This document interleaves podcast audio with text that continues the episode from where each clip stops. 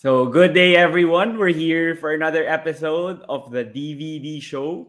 So, for today, we have a former big man of the De La Salle Green Archers, and now he's currently the big man of the Magnolia Hotshots Pambansang Manok. And you guys also see him in the UAAP watching his sister Shevana for the DLSU Lady Spikers. And I'll now welcome here on the DVD show James Laput. Thank you for joining me here on the podcast.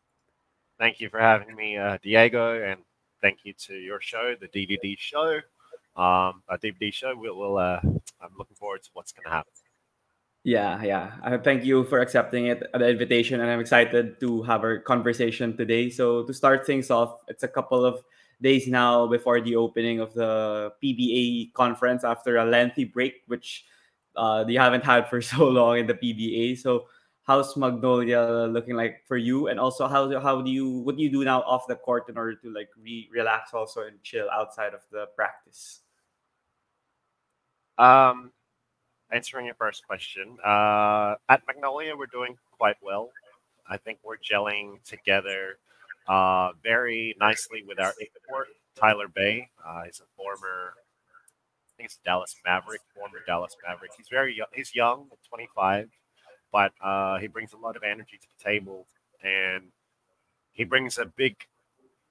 He's an he's a huge impact to our team, and it's not taking away from our uh, system that we had running during the PBA on tour, where we were undefeated, and uh, so far the rotation that coach has from our tune-up games, it's it's uh, there's a lot of trust and a lot of uh, opportunity for all players on our team from first, second, and third string. So I think we have a really cohesive lineup moving into this conference, and I'm hoping we can uh, turn a lot of heads with our uh, success. Um, off the court, I'm just doing my thing as a daddy and a you know a partner at home, and of course as a supportive brother for my sister and they're uh, grinding away at uh, Razon right now, probably as we speak. Uh, they're she's doing her thing, so you know I'm just being a family man in my spare time and really, uh, really trying to take care of my body in terms of recovery, so that uh, when it does come game time, I'm fresh, ready to go. Yeah, talking about the import, I wanted to touch on that because sometimes when in the PBA, especially now, it's the Commissioner's Cup and you get like a tall import. Most teams do that at this juncture. But for Magnolia, do you believe it's important since there's a lot of stars and scorers already to get an import that fits more into the system that can thrive in the role that Coach Chito wants rather than an import who will just tally 35 to 40 points, but it doesn't necessarily result to like a final stint or a championship? I uh, definitely. I feel that Coach Chito and the other coaches like Coach Juno, Coach Jason, Coach Mon, uh, even Coach Johnny, I think they put that into uh, consideration this time around due to the fact that we don't. I feel like basketball today is such a team sport. You know, even you see it even at the highest level in the NBA, and even just here in the World Cup teams that are so talented across the board that even if they have an NBA talent on their team, they're working together as a team. So I feel like the same way of playing applies to our team in particular at Magnolia. As I said, we're such a cohesive lineup, and our team is built on chemistry, really, kind of like the uh, San Antonio Spurs. So yes. bringing in an import like Tyler, who just brings an all around game to our system, both offensively and defensively, defensively without taking away from other, like you said, stars on the team or superstar scorers like Paul or Mark Barroca. Uh, he doesn't take away from the game. He adds to the game and helps elevate those other players' aspects in a way. So that if uh, if do, if time does come, like at the end of the day, it is a huge factor having an import, yes, but you're still a team, and to put all your to go all in on just the import, uh, you know, it happened to us before where unfortunately Mike Harris, our import Yeah. he he went down and I think it was our uh it was a do or die game versus Meralco and when he Mhm. went down, everyone went down with him. You know, it's like when he went down, the offense went down, defense went down. At least with an import like Tyler, I'm not saying anything against him, but it's Mhm. it's like even if he has an off day, at least as a team, we can still uh, pr- produce and Mhm. come away with a win, have a chance of winning. Whereas having an import where they have all the usage rate and all the possessions, what happens if the import's tired? What happens if the import has an off day? What happens if the import gets shut down? That's when the locals step up. And I think we have a great balance of import impact and local impact with our Magnolia team right now. Yeah, that's a fantastic uh, perspective from you because I I agree that even if the championship teams have a go-to import, uh, when it's down to like the final minutes, they also need to rely on their locals, and not every game will score over thirty or over forty points. So that's a great fit for Magnolia in this upcoming conference. But you also mentioned a lot about your team and how uh, the chemistry's been excellent and one reason for me yeah, you mentioned it already, the 11 and 0 in the PBA on tour record that you guys had, and not even all the stars there played in all the games, but you guys still beat everyone by a substantial amount of margin. And one of you were one of the players who actually uh, played well in that uh, tournament or short tournament that you guys had, along with guys like Jerry and Misi. So, what was your first reaction first when you heard that there was going to be a PBA like on tour thing because it's very different. Never had it in I think a PBA history because of the hosting of the World Cup. Because some Right. uh, like Fil-Ams said that they said that they liked it because they could go to the states, visit their family. But for you guys, what how about for you? What did you feel when you first heard it? Well, when I heard the news that we were having that summer league per se, um, I was so excited because I know that it was a chance to prove myself, uh, not just to my team, not just to my coaches or management, but to the entire league. That or and and to just uh, you know people like yourself, people that are um, tracking uh, sport uh, across social media or you know in their spare time uh, people that don't watch the game all the time you know i wanted to come out there and show prove myself to the filipino world that no no no no i'm not just a big man like I, i'm not just I'm not just ah matangkad siya eh. Yeah. like no no no like i wanted to come out and prove to everyone that i belong in this team in this league and i'm someone that you got to watch out Mhm. i feel that when it did happen when the time did come uh, i feel like i took it. I got a taste of that success which was i think the first player in the game of our first game. And from there i just just held on and kept trying to get better and better and better and better. And with that my confidence went up. My teammates confidence went up. My coach's confidence went up. And i feel like it wasn't just me but a bunch of other people were in the same boat and because of that because of us all individually getting better of course the team got better and I feel, yeah, that's how the 11 and 0 happened because everyone was just firing. Everyone was playing their role to almost 100%, almost. Yeah, and uh, you you were right about that. That people would say that you were just a big man and yet you were a project big. And sometimes I don't know if it's right or they're just saying that just to get you know the attention of the fans because if they say something negative, you know that's where you get the clickbait on social media. But I wanted to ask since I saw some of the highlights or uh, best player of the games that you had in the on tour, and you had uh, good uh, finishing in the rib with a soft touch, and you're an anchor now in the paint on defense. So your game has evolved now and you've gotten better in various facets. So what did what would you account that for? Do you think it's just more on the playing time that you received since you received 20 plus minutes I think on the on tour or did you also like change your training regimen like even the extra work or add to that training regimen? I feel like, um, firstly, it started with the mentality. Um, going into conferences prior to the on tour, uh, there was a tendency to almost have a relaxed mindset that, oh, you know, oh, we have an import, we have Antonio Hester, we have uh, Mike Harris, I can just take a back seat. Oh, we have, you know, Ian's playing well, Rafi's playing well. Like, oh, you know, I can just work, you know, do my thing in the back.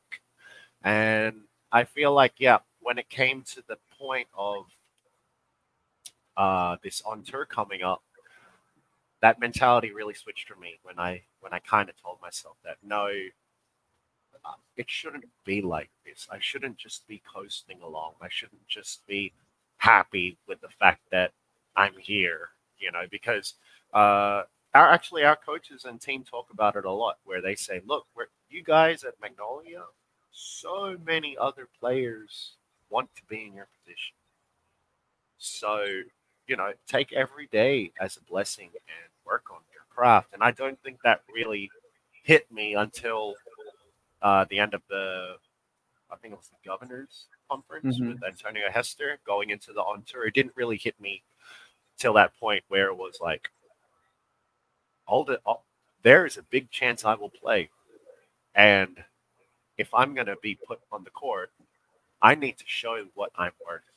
And that's really, yeah, the mentality switch. Um, and then also working on my being accountable for my weaknesses, which was at the time a lot of things. so, uh, of course, I you know had to break down my game in my mind, do a lot of reflection. This was after the mentality switch, so I'm thinking, okay, what do I really need to work on so that my game can be better? And that was uh, something as simple as just working on my my hands, my free throws, and just my shooting, my touch, because how can you be so how can you be an effective player if you can't even catch the ball? Yeah. you know like that's basketball man. You got to catch the ball. You don't want if you can't if you can't catch the ball how can you do offense or defense? You can't catch the ball on the rebound right? You have to catch the ball on the rebound. So uh just simple things like that and finding the right trainer which was for me better basketball philippines Oh yeah, yeah. Yes. Um, I think, sorry, LaSalle, but they are kind of working with UP right now, but they do outsource and they train other guys. yeah. So, you know, I'm, I'm working with uh, better basketball, not UP. And um, yes, uh, a lot of credit goes to the coach, Coach Paul there and uh, Coach Juno Sauler of Mhm. our team, Magnolia. He worked with me every day. And essentially, yeah, when I started really focusing and channeling all my energy towards that mentality, which I talked to you about, uh, then that's when things slowly started falling into place. And I feel like it just coincided with the right timing of the on tour and uh, just the overall plan for me. So, yes. Yeah, it's a So, combination. Yeah, combination of a lot of things and why you flourished on in the PBA on tour, even if that's only like eleven games.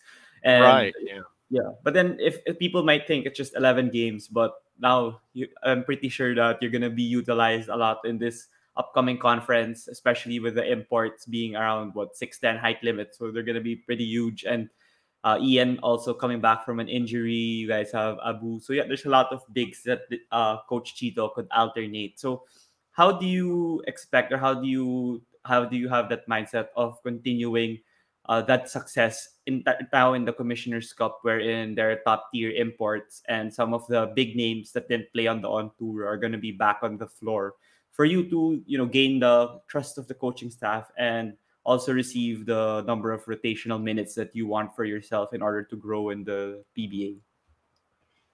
Um, I feel like moving forward into this conference, it's exactly that keeping the same mindset, staying the track.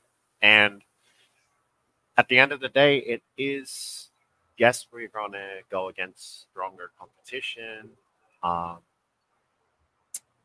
in the actual conference with, as you said, big imports, NBA caliber imports.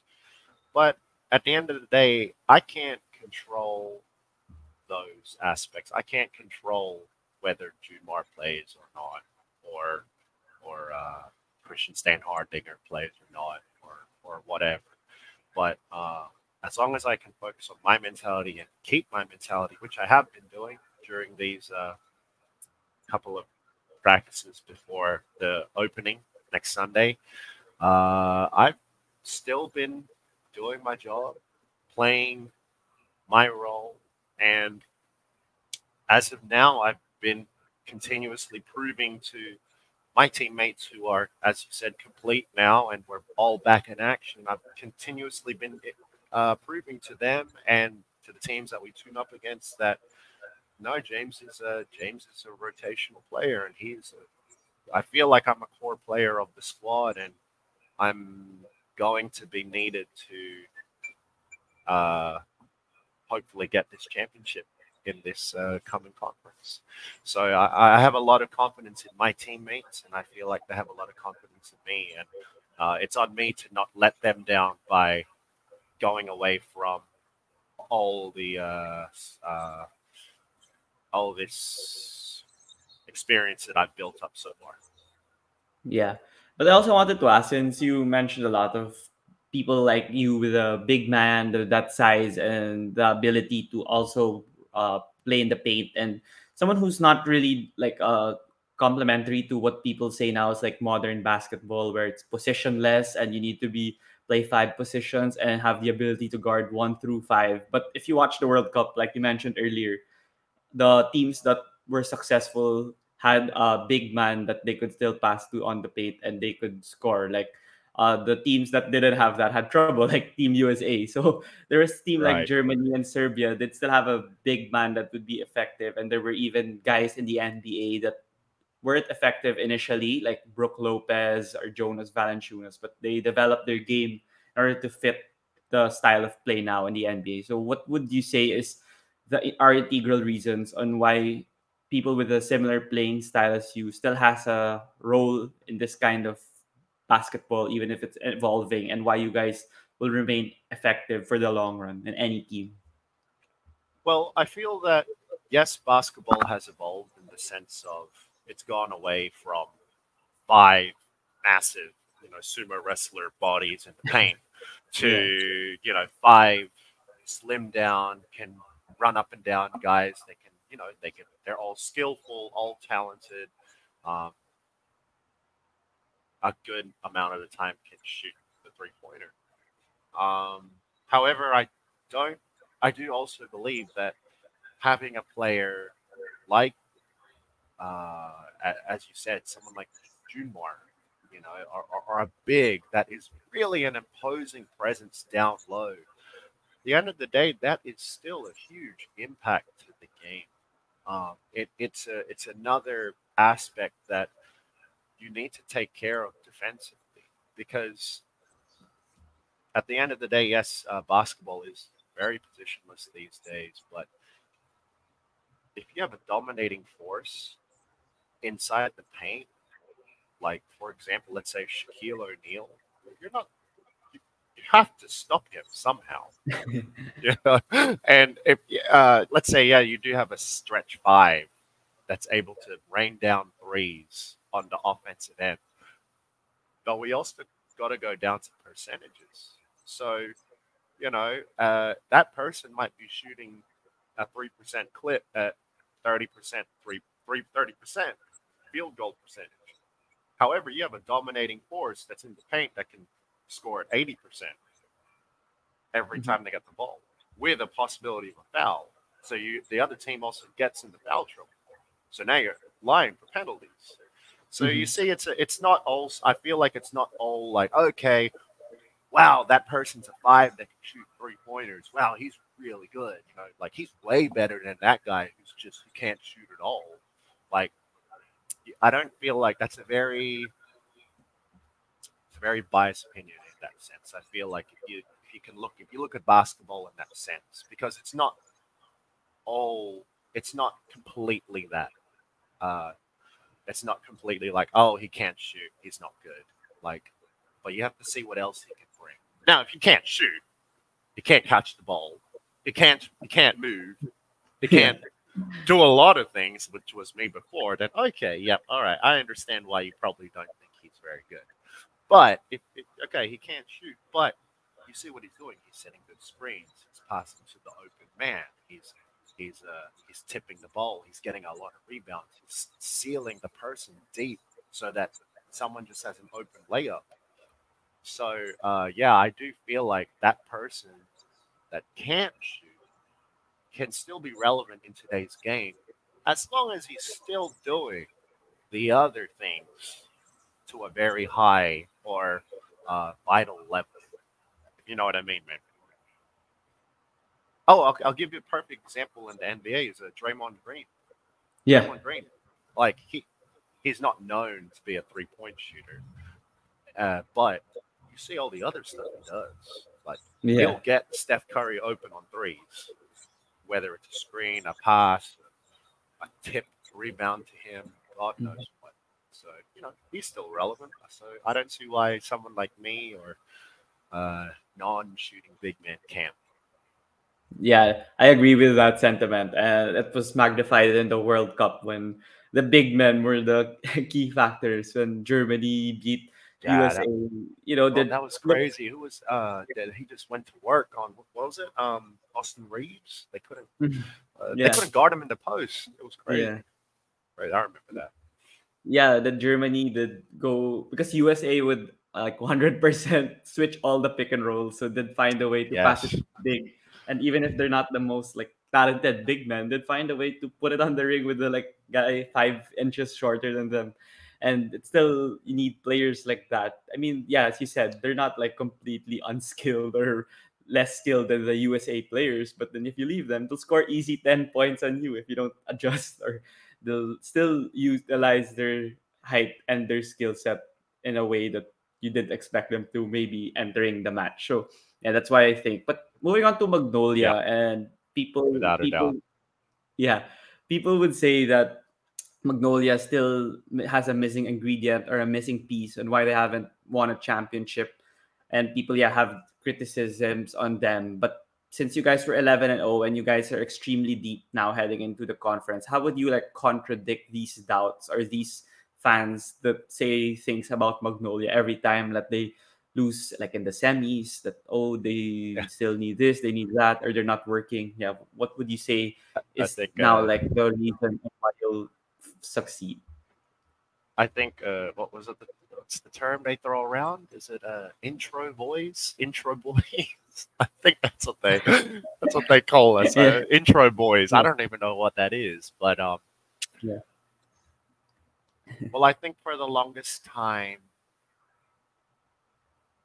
or as long as I can remember, we haven't.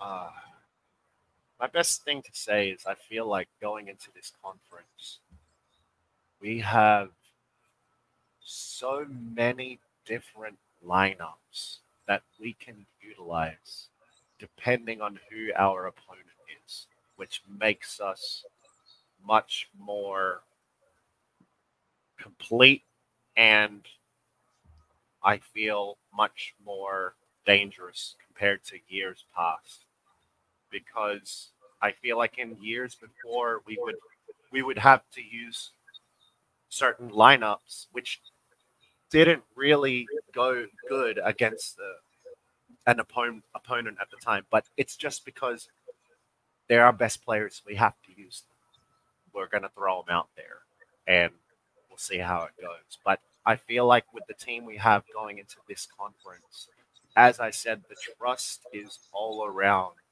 One uh, from player one through 16. So if we go up against a team which is fast, we can throw out a fast lineup, which is very effective and still very dangerous. You know, we can throw a fast lineup with uh, three guards and two smaller big men, or a power forward, or the import and a small big man. But then we go up against a team which has like Junmar and Mhm. uh, the big import. We can throw out a lineup which has two or three big men and still be dangerous and fine. So I feel like going into this conference, that's the different edge we have, which is we are, I feel we're complete no matter what lineup we throw out there. Yeah, that's that's just, that's something that you guys uh bolstered with your auditions with like Abu Tratter and some other players that you guys added to and David Murrell. I think you guys added him as well. So it's gonna be exciting to watch Magnolia in the upcoming Co- Commissioners Cup, which will start in like a week or so. So I'm excited to see you back on the court and this time dominating the paint uh, with both ends of the floor. So we'll, we'll I'll watch you with the UA, uh, the PBA uh, now in the upcoming conference. But bef- but next for the next part of the interview, I'd want to learn more about your story and how you got into the PBA, which I do with more uh, most of my guests. And and I read before the interview that you were a late bloomer in basketball. That you only played it, I think, when you were a teenager already. So how was your upbringing and childhood like? Like I know you're Phil, Phil Australian. So were you born in Australia, and what were like your daily childhood activities like since you weren't into basketball yet? Well, yes, I'm Filipino Australian, but uh, both my parents are Filipino. I was just born in Australia. Oh, okay. Yeah, same same parents as Shevana, my sister, uh, the lady spiker. We have the same Mhm. parents, but same thing. We're both born in Australia, uh, born and raised. Um, yeah, growing up, I, I actually did mainly taekwondo as I was uh, was growing up from I think from the age of six until about 16, 17, I was really doing taekwondo. It's a long And time. Yeah. yeah, I, I ended up, you know, I became a first dan black belt instructor.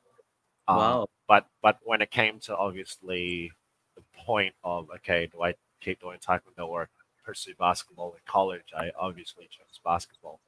Um, but I really didn't start touching a basketball until I was age 13, which I feel is I know is late compared to people in the Philippines or Mhm.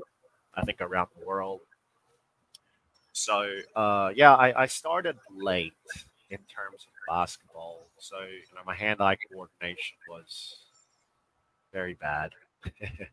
but um, um, I was, if there's something I accredit to my current skill set today in the PBA, which is I feel like I'm a very good facilitating big man. I'm Okay. very good at um, reading, uh, making the right pass to open teammates. Um, that I feel like is a trait I got from learning basketball in Australia from that young age. Mhm. Uh, I was always on teams where it was structured per se. There was a system. So, uh, the, as a big man, I would essentially get in the post and already be looking to pass it out to shooters. So, doing that from the age of 13 until now, uh, I feel like it's added to my game a lot. Um, but yeah, yeah, I, I was a late bloomer in in that sense of basketball. I feel like I was a late bloomer. Um, you, did you say you wanted to know more about my journey, or was that it? Yeah, sure. You could Uh, ex- expound on it. Um, so yeah, after that, uh, I ended up getting onto some of the state teams in Western Australia, my hometown. Um, then when I came to the choice of deciding basketball, I ended up going to America for, uh, at West Oaks Academy in Florida. I went there for about three months, got an offer to play college ball. Uh, I ended up playing college ball for four years in America, uh, Young Harris College in Georgia. Uh, made some great friends. Actually, found my best friend there, Seth McCoy. He's a shooting coach, or he's a shooting TikTok superstar now. Oh, There's a lot okay. of shooting streaming. Uh, his name is the, the Six Shooter. Um, but yes, he. Uh, I met him there, and it was at that point in my senior year that some Filipino, uh, I feel like coaches started reaching out to me. Uh, one of which ended up being UP. Um, Mm. UP, which at the time was Coach Bo, and Yeah. uh, he they reached out to me, and they actually visited me at my college in America. Um, and at the time, I had no knowledge of Philippine basketball at all. Like honestly, I didn't know any. I didn't know how huge UAAP was. I didn't know that it was such a big deal. Um, and when they came out here, came out to visit me, I honestly didn't think anything of it. I was like, okay, this is normal. But when I now that I'm thinking back on it and the amount that a flight costs to go to America, I'm like, oh my god, they had like six people come out to see me. It was crazy. Even um the uh so the governor of Cavite, he came out to see me. Uh, Yeah, Sir Remulla. Sir, Sir John Vic Remulia. Yes, he even he came out. So Yeah. looking back then, I'm looking now. Back then, I'm like, damn, man, that was a big. oof, they that was huge for them to come out to see me and offer me. And then I I ended up going with LaSalle. so Yeah. uh, uh, yeah, so you know, I, I I ended up getting talked to and proposed and given an offer by UP. This was in my senior year of uh, college, and at the time, I already knew of Rob Reyes. He's a former PBA player uh, Yes. from the Talk 'N Text side, and he just kind of told me like, "Hey, hey, don't don't uh don't don't commit to anything yet with UP. Uh, I have a friend who just became the uh, team manager of LaSalle, so let me get you in touch with him." Which ended up being Danny Siegel. Danny Siegel was Oh, the okay, team yeah. manager of LaSalle at Mhm. that time of season 82.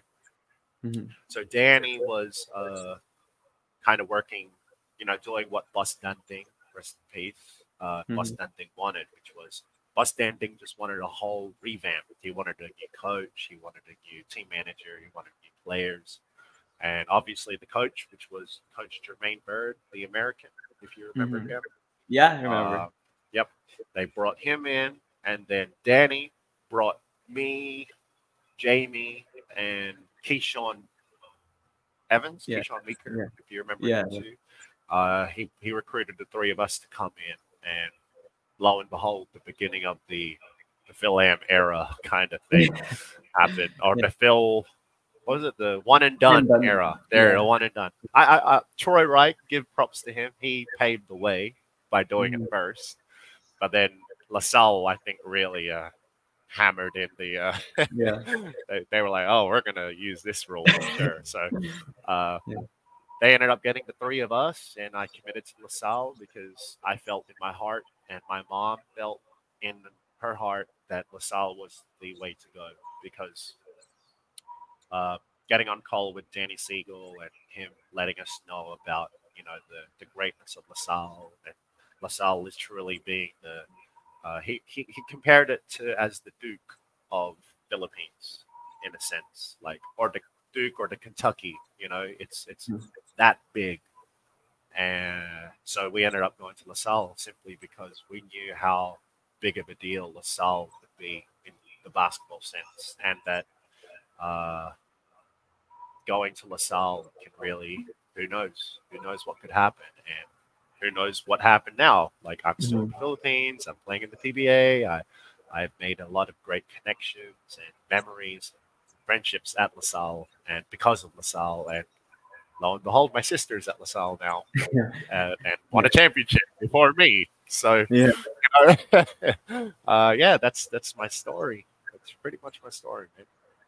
Yeah, I'm curious for you, for, since you were in Australia, who's really good in basketball, and also the US, who's number one in basketball. When you first heard about the Philippines, what first came into your mind? Since we're not, maybe we're the best in Asia, but, but we're not really like USA or Australia level. And were you also wondering why they were getting you for a college team and not like the PBA or BPL or something? Because you, you were already on your fourth year in college. So yeah, those two things. What were, you, what were your Right. thoughts? Well, for for one, I kind of saw the advantage of going to college first compared to the PBA straight away because uh, Danny put it to me. Um, he explained things to me very well in the sense that a lot of guys that come straight from college to the PBA, they don't really get drafted high sometimes, Okay. or they Yeah. don't, they don't, they don't, or they do get drafted high, but because it's a, it's a completely different environment here. So Mhm. the people that do get drafted high, they don't, they don't play well because uh, uh, high expectations of them being a fill-in, and then uh, you know uh, it's a completely different environment. They, there's an adjustment period. So the way Danny put things for me is that you know LaSalle would be a great place for me to kind of get a taste of the Philippine basketball experience and you know be a part of a winning culture that uh, in the Philippines to be able to experience that and put myself on the map in a sense for PBA teams to okay, well he's a six nine, six ten, you know he can play as a local, see what he can do. Obviously, my time got cut short at LaSalle because of that uh, concussion injury, but uh, uh, yeah, that's how things worked out for me. Uh, why I went to LaSalle instead of going straight to the PBA. Um, in all honesty, though, when coming into the Philippines, I had been to the Philippines a couple times growing up until the age of like 10, 10 or 11. But all I remembered from the Philippines was whenever we went to my mom's place in Bulacan, Caloocan, which is very, it's not city like, it's very, Yeah. you, know, you know, like rural in a way. Yeah. So when I was flying into the Philippines, into LaSalle, I was thinking, oh, okay, I'm going to be surrounded by trees. You know, there's not going to be a lot at all. I, I feel like this basketball UAAP probably going to be playing outdoors or something. So when I came here and I saw on the plane looking down over the islands, you know, I saw all the green and then I saw city. I saw city everywhere. I was like, wow, that is not what I was expecting at all. Yeah. So, um, but basketball wise, uh, yeah, I, I still, I'll, I'll, I'll be honest, I wasn't very familiar with Philippine basketball uh, rankings or any of that. Uh, I did know that Australia was very high up there, and obviously US was number one. So Philippines, in a sense, I, I I really had a taste for everything when I came out here playing at LaSalle. I it all just just all came at me when I got out here. So I I feel like I was also awakened in the sense that oh whoa whoa they're actually they're actually really good. These guys can hoop, you know, like they're not just the stereotypical like the Asian, you know, like Asian basketball player that you play at the YMCA in America. Yeah. These guys are hoopers, man. These guys live it, breathe it, love it, and uh, yeah, I, I, I feel like I've I've become part of that culture too. So Yeah. I'm very grateful for LaSalle and the Philippines in that sense. Mm.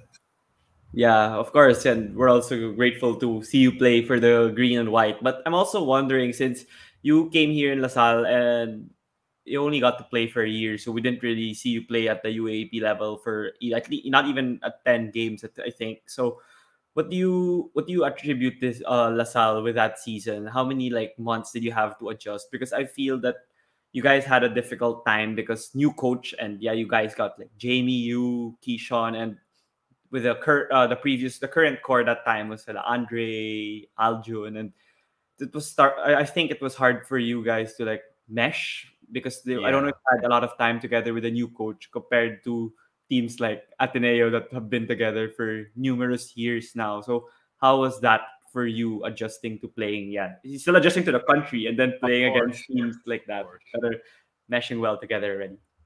I mean, in that sense, I feel that, uh, well, obviously, Keyshawn, Jamie, and myself, that was our first year out of college. So um, this was going into something completely different for all three of us. Uh, of course, you know, obviously, Jamie transitioned the easiest. Uh, but um, I feel like, yes, if we had more time to adjust, it might have been a different story because I, I felt you're right when we did come in um, it was maybe a month to go until the season started too short. Yeah. but as a PBA import, that's what they're used to.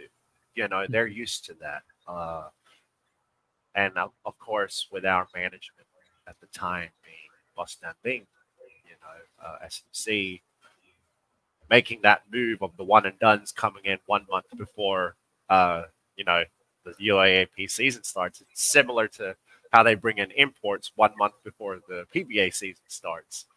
But uh, as I said, I feel like at the time, Jamie, myself, Keyshawn, you know, we're young. We're what, 22, 23. Uh, and we're just brimming with like just eyes are sparkling, you know, kind of thing. We're just we're we're just coming in ready to play the way we played or we're used to in America. And obviously that needs a very big adjustment period, transition period uh, for such young blood, new blood in that sense.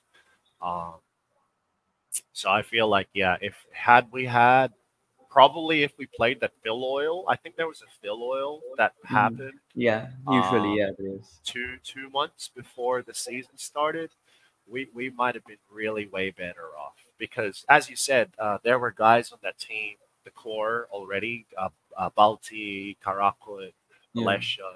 Uh, they had already just had a really successful Filoil campaign, Mhm. Filoil tournament campaign, with guys I think like Gabe Capaccio, uh, Yeah. um, some guys that got cut and they ended up going to Benil. Uh, Yeah, you know, they Corteza. had Corteza, yeah, the Corteza. Uh, they had like two or three guys that were, or uh, and um, he's in the PBA now, Blackwater. Uh, Josh Doraldo. Uh, no, not him. no, no, he's a Nigerian Nigerian guy. Uh, Mark Dyke.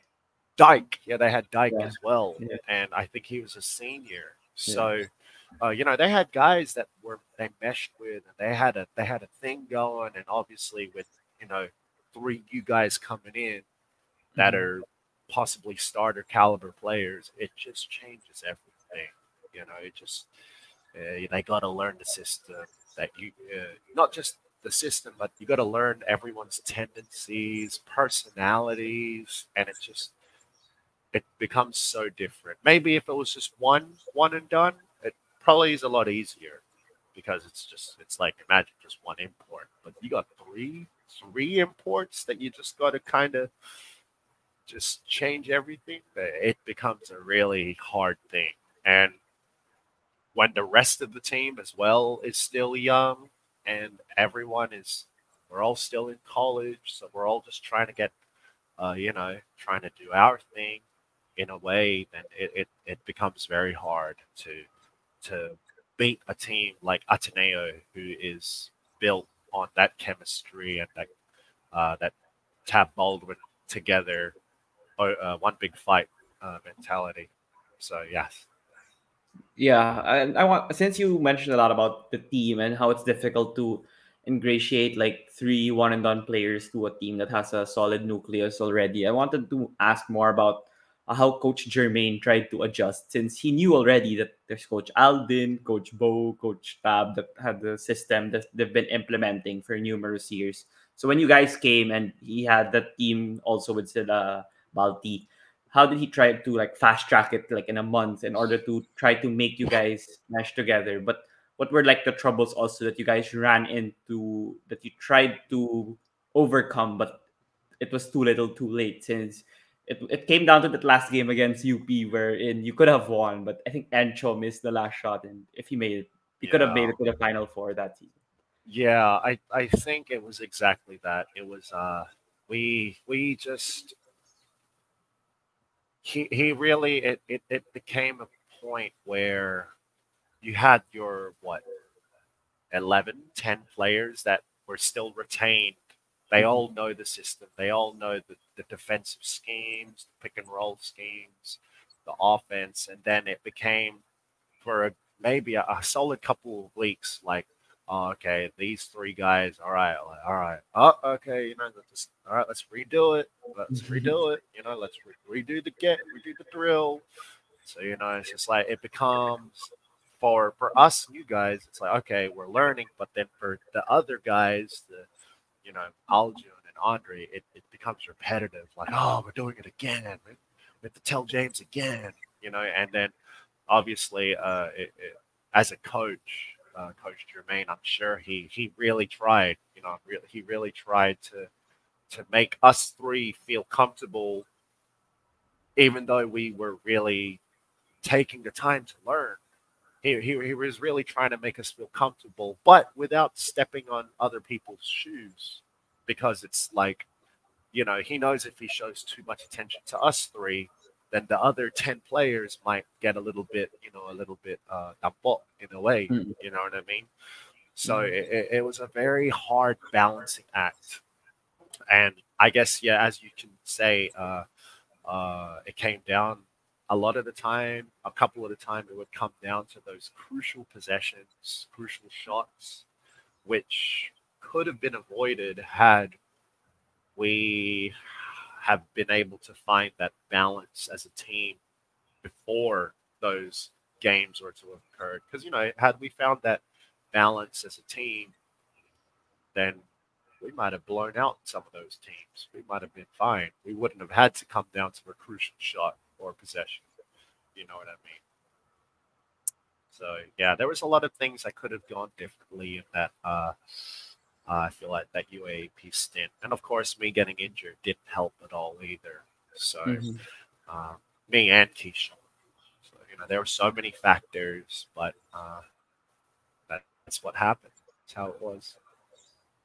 Yeah, talking about yeah your injury, like people are maybe might not be as aware of what happened, but I think I heard about it from my friend because he's part of the baseball team, I think, and you guys were practicing in the court, and he was in the gym so he didn't know who it was, but I just kind of figured out it was you eventually because you weren't playing in like the following games. But yeah, he told me the story. I don't want to say it unless you want to say it. But I just wanted to ask more on since it was like a drastic injury that could have ended anyone's like playing career and now that you're playing in the PBA and you even played in like 3x3 and that's where you also let's just say that's where you also maybe like boosted your draft stock since you didn't get to play a lot in LaSalle and they the scouts saw you in 3x3 and they said uh, uh, this guy can actually play ball so we'll try him first round in the pba draft. And now with magnolia we know that he'll get the minute so it's been a tough journey in like what four years five years? So maybe you could share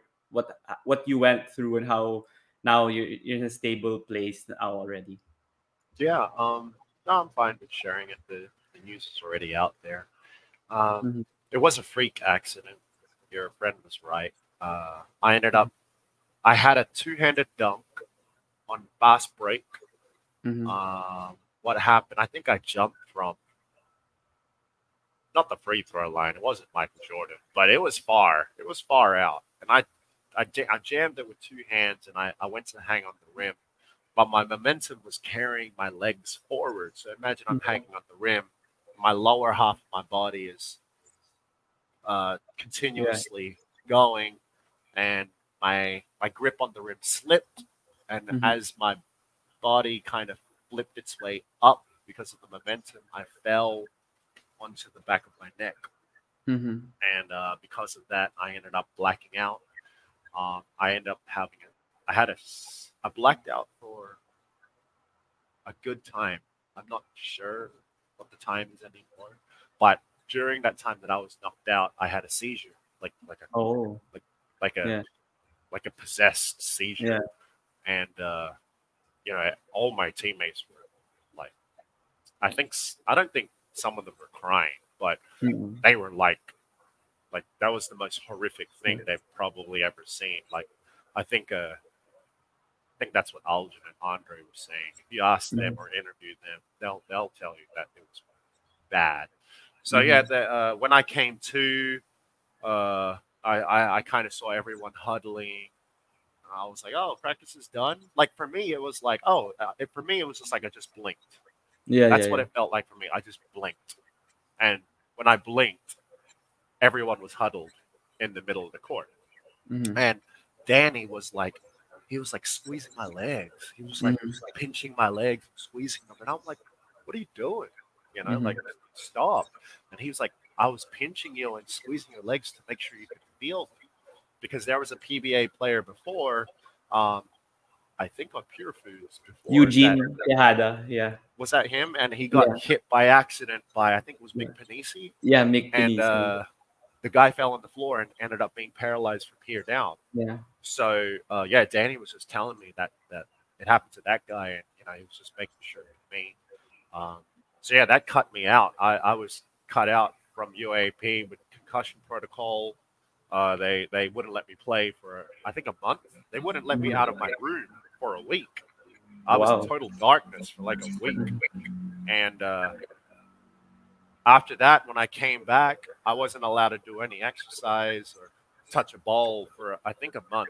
So when I finally started doing like defensive slides, uh, I was frail, I was weak, and uh, next thing you know, I was getting ready for the PBA D League, and got drafted. Practiced for one month with Marinero. This is still the end of 2019, going into 2020 the volcano erupted, Taal volcano erupted. We practiced a little bit more, played one game, and then the pandemic hit. You barely played in the D League. That's one game. Yep, I played one game in the D League. I think I logged in about 15 to 20 minutes. Got like, they got like nine points and five or six rebounds and a win. And then that was it. That was it.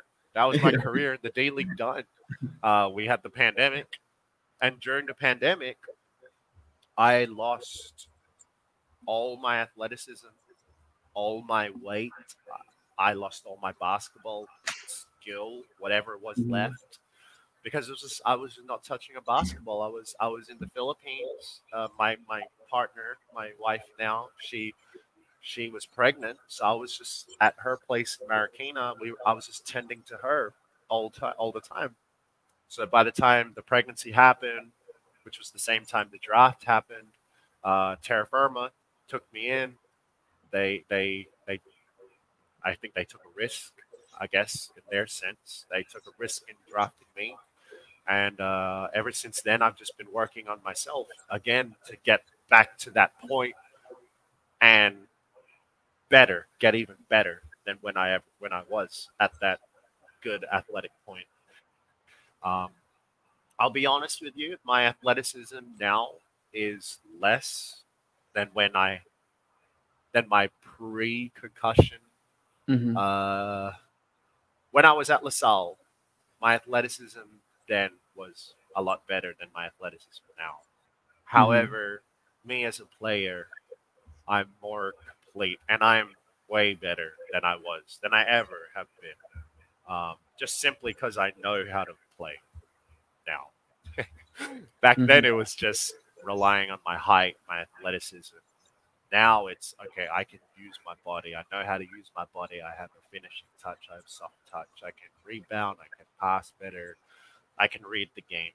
So, uh, yeah, that's what happened at LaSalle with the injury, and the rest. Uh, that journey back has been a very long one, like you said, three years, four years, if you could. Yeah, four years. It's been a long journey, Diego, but I'm I'm still putting in the work, and I'm just glad that I'm able to continue playing at this high level with great teammates and a great support group. yeah it's great. very very fortunate and also grateful to have um someone like in lasalle who will take care of you despite what happened and also like yeah your family as you mentioned that also uh took care of you during those tough times and now you can see that it's very rewarding on where you are now in the pba but i'm curious to know since you talked about like the other your support system and everyone that was there for you how did you build that like it's a very filipino thing right that we're very hospitable, close to our family. Even sometimes the extended family lives in the house of the of the other family members. Like how how did you have that? Like were you like that since you were a child? Did you develop that as you were a teenager already? Because now you're very close. Like you watch as many games as you can of your sister and all those things? Um, I can say that family is number one for me, without a doubt. Um, family is the most meaningful thing to my living, and um, ever since, yes, ever since I've been born, uh, family has been huge with me. So it's not it's not a foreign thing to have such a strong support system in my family.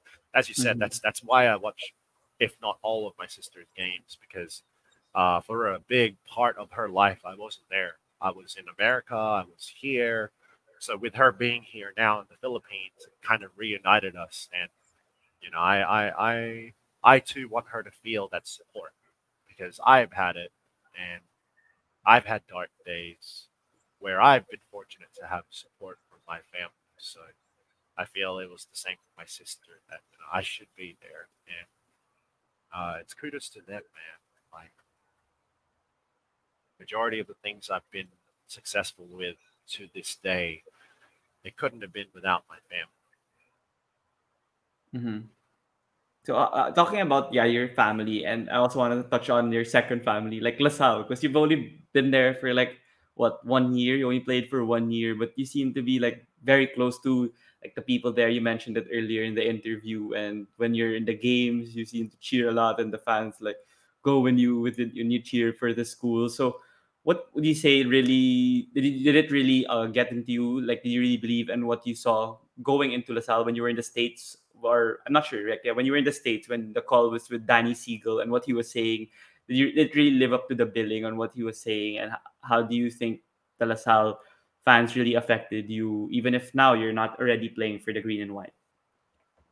It was always based off of feeling, Diego. It was a feeling, that feeling of trust, that feeling of the feeling of love. Okay, it, sounds so cliche. I know it sounds like Yeah. a movie, It's fine, it's But- fine.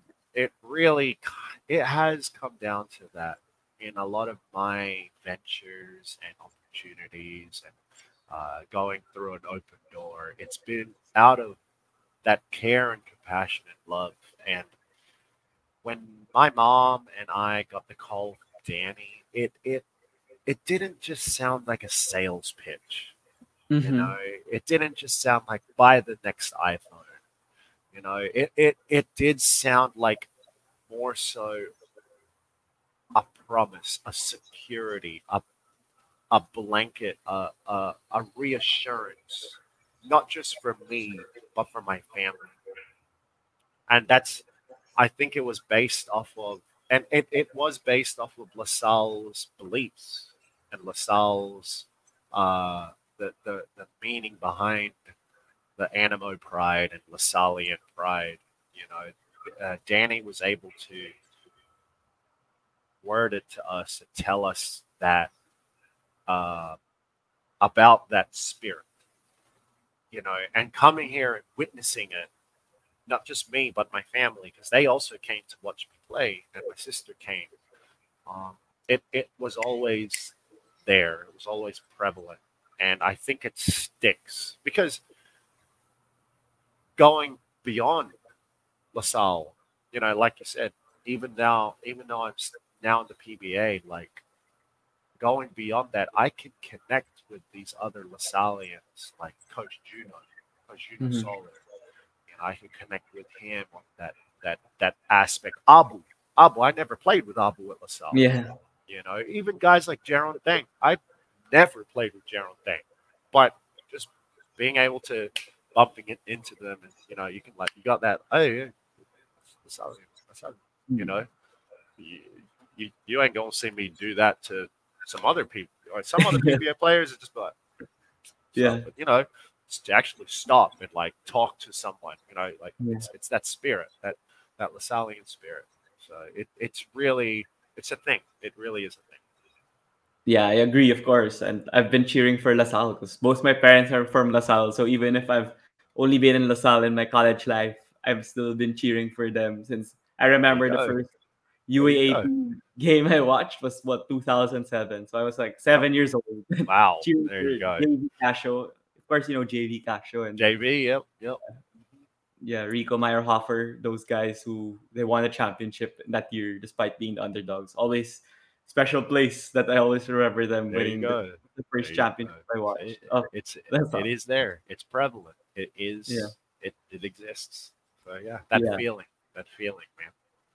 Yeah, it's great to uh, hear about your story and also express your love for LaSalle. But I wanted to ask also, since you're still very young and you still have a hopefully long career in the PBA, what are your like short term and long term goals? Not only in basketball. Like, yeah, you can start off with basketball, but you have other like dreams aside from basketball also that you'd want to achieve in the near future. Well, the short term goal obviously is to win a championship. Um, Mhm. Long term goal is championships. Yeah, yeah. But um, uh, basketball wise, it's of course to win a championship is it's a gift, but it's also to when I retire, I want people to be able to remember my legacy, Mhm. remember what I've done, like be a great, be a legend. Because you know you, you could walk down the street, people are still talking about Buscap or Alvin Patrimonio. You know, I'm like, dang, how good was this guy? You know, Yeah, like it's like people still talk about Robert Jaworski. Know, I'm like, whoa, whoa, like, or or who else? Uh, Benji Paras. You know, Mhm. but I want to be like that. Like, you know, when when my son is maybe at LaSalle, you know, in Yeah, yeah. college, like they're gonna be saying, oh yeah, his dad. Solid yan, grabe. Yeah. Yeah, yeah. He's Magnolia, yun Yeah. champion like that. You know, Yeah. it's stuff like that. I want there to be a very long lasting legacy with uh, my basketball career and my success, not just as an individual, but as a team. You Mm-hmm. know, maybe in, in the same sense that Rafi, you know, uh, Rafi's been in the Rafi Reavis, he's been in the league Yeah, for yeah. so long, but people know that he won a lot of. He's been in that Grand Slam team. People know he's won. So you know, in that same sense, I want to be in that same light. And then as a as a person outside of basketball, I would love to once I'm done being a player, I would love to become a coach. Uh, that is a Mm, dream of mine. Uh, it is a it is a passion to teach. I have a passion when it comes to instructing and teaching and educating. So I want to be able to become a coach and also possibly even start a, a, a- an academy, like a, a skills academy, an academy Yeah. Basketball. People do Yeah, that. here in the Philippines would be lovely because Mhm.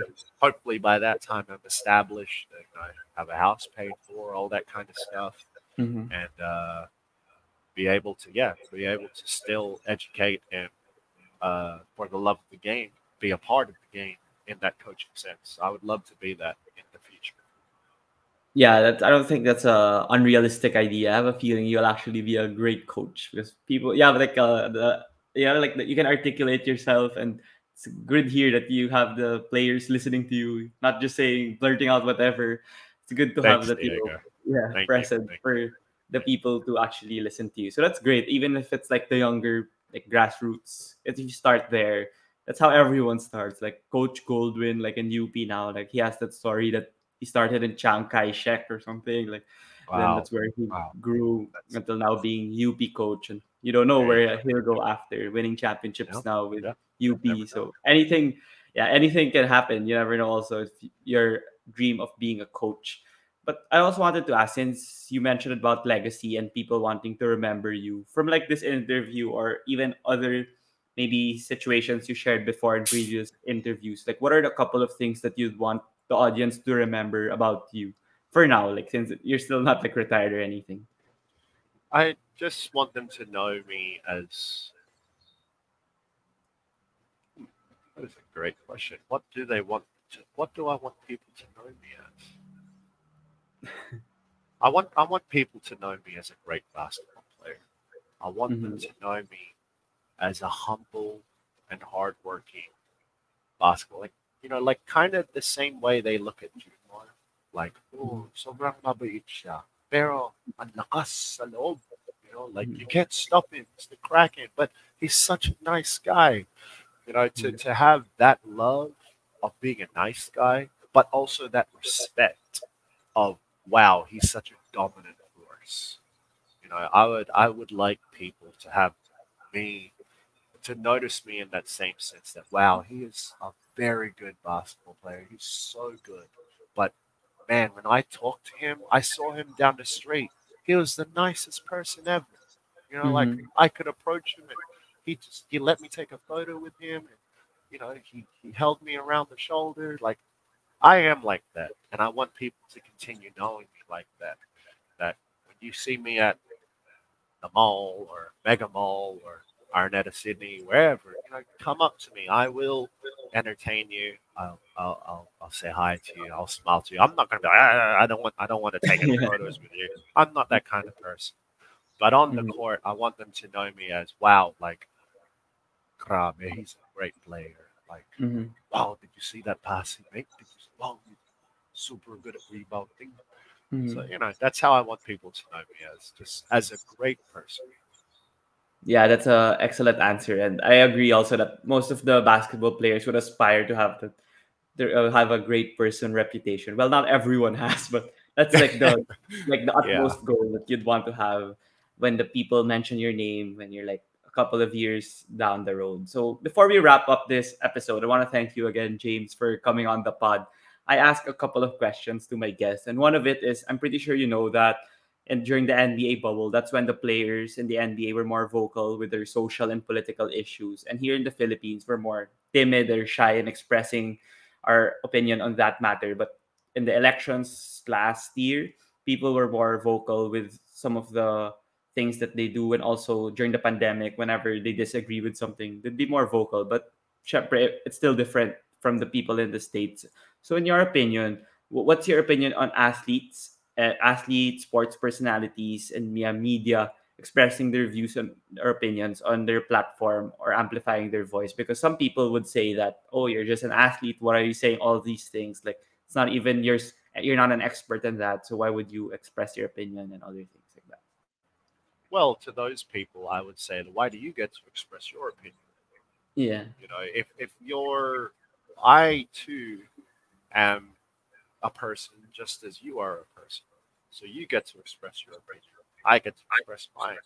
Um, I feel like as a sports person, or yeah, I, I, who did you say, media analyst, or uh, article writers, or people, I think uh, with that platform, um, if you have a if you have an educated and very well thought of um, expression, then why not?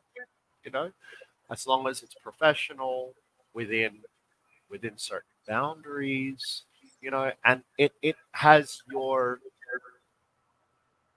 your as I said, educated um, opinion, then go ahead, express it because everyone has a voice, everyone has a say. You know, you shouldn't be you shouldn't be criticized or put down for something you say unless it's something like completely stupid. You know, then, Yeah. oh, I, like kind of like me when I said that that uh, thing during the the Shakey's Super League. All right, that was all right. That that's uncalled for, James. You know, did Yeah. you really think that one through? Okay, now that's different. but if you're gonna, you know, if you have a say and opinion or on certain beliefs, go ahead. That that's that's yours. That's your voice to say. That's that's that's your opinion. You know, you have just as much opinion as the person beside you. You know, I have the same opinion as this as this as a twelve year old and as an eighty year old. We have the same opinion. We have the same right uh, opinion. We have the same opinion. We have the same right to speak. Mhm. So speak. Do your thing. So as long Yeah. as it's thought thought through, educated, and you can live with the consequences, then do your thing. Yeah, it's an insightful answer. Hopefully, the Filipinos would listen to that and you know be more expressive when it comes to these things. And also, yes, in sports personalities and like people with a platform, people they could also be more expressive because people would listen to them more compared to like a regular citizen here in the country. So yeah, if, how about this for this next question? It's more fun. If you had the opportunity to have dinner with five people, dead or alive, who would you invite? Dead or alive, anyone, right, in the world. Yeah. Wow. Okay. Fictional or non-fictional? sounds. Any, Can- any. did they have to be real, or it, it, it has to be okay? All Well, right, usually, yeah, real, but then you can change it up a bit. It doesn't matter. all right. I'll, I'll do four real people and one non-real person. okay. Um, one would be LeBron. I'd love to know, like, how he was able to sustain this for so long. His Mhm. his performance, his game. LeBron for sure would be one. Uh, two. Two, two, two, two, two would probably be. Oh man, there's so many choices. Man. This is a hard question. Um, two would be. I want to. I'd say. Uh, okay, Wilt Chamberlain, but when he's in his like basketball prime. Okay. I just okay. I want to witness. I want to be like I want to see. I want to see what he really like if he really was a monster. You know Mhm. what I mean? I feel like he was, but I want to be able to witness it, you know, and Yeah. record it and then Yeah. show the Both world. of us- like, okay, both of us can witness like, yo, this guy's the real deal. Like, you guys, Yeah. you know, you guys are. All right, um, those two. Uh, third, I I would probably go with a. Um, I feel like I would go with.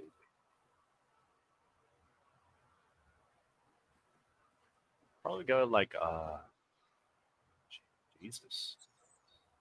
That would be cool. Jesus Christ. Yeah. Yeah. A lot of people said Jesus Christ already on the show. Jesus Christ would be Yeah. really that would be really cool. Like that would be really cool. Yep. Um, Jesus Christ. Four. I would go with. That's kind of hard because four would be kind of hard because I don't know if we could understand each other. But if he could speak modern day English, be pretty cool. Uh, King Arthur. Oh, okay. Yeah. he- I Yeah. don't think he would be speak. He'd be speaking whatever that language was at the time. We're assuming you can understand each other. and then uh, number five would definitely be one of. It'd have to be a Star Wars character oh, okay. That's why you were asking. I asking. love Star Wars, and we've been watching. Star Wars lately. So um, probably, but be a dark side. It'll be it from the it'll be from the Sith. So uh, I'd like to kind of talk to uh, Darth Sidious. The Emperor. Okay. Okay. Yeah, actually, no, no, no. I take it back. Darth Vader. Let's talk- talk Okay. Darth Okay. I thought Vader. you were gonna say Darth Vader, but Uh, Darth Vader. I take it back. You Darth Vader. went to him. So Uh, see, yeah. go see what the hell happened to him. Yeah, you know, go through his mind, learn some, learn some stuff. But yeah, yeah, yeah. There you go, man. Those would be my five. yeah, it's a well thought of list compared to the others. Because the others they try to like first thing that comes to their mind, but then you you actually thought about it. Yeah, yeah, you- yeah. Because first comes to mind, I'm like, all right, they're all like five basketball players. But, you know, Okay. Yeah, that's what happens when I interview basketball guys. So yeah. But then for the final question, I asked my guests if you had uh, if I ask you who do you who would you suggest that I would invite here on the podcast since you know that I'm like aspiring to be someone in media like a broadcaster in the future like who do you see me interviewing here on the podcast that would have a great story to tell or that would be a fun person to talk to so doesn't necessarily need to be basketball but it could be any athlete maybe local so that it's more attainable for me to Mm, mm, talk to them Yes. Um. Okay, so I'm gonna help out with your story. Oh, not your s- your story, but someone has a nice backstory. Mhm. I feel like could you Mark Barroca. Mark. oh yeah i haven't Rob- interviewed him yet He's yeah. got a really nice upbr- like upbringing and backstory because I know that he started like he he really came from the province as far as Mhm. so you know he'd be he'd have a good story. I feel like. if not him, Rafi Rafi Reavis without a okay doubt yeah i Rafi haven't Reavis interviewed him also because Rafi's got so much like so many stories. Rafi's Mhm. a really good one too.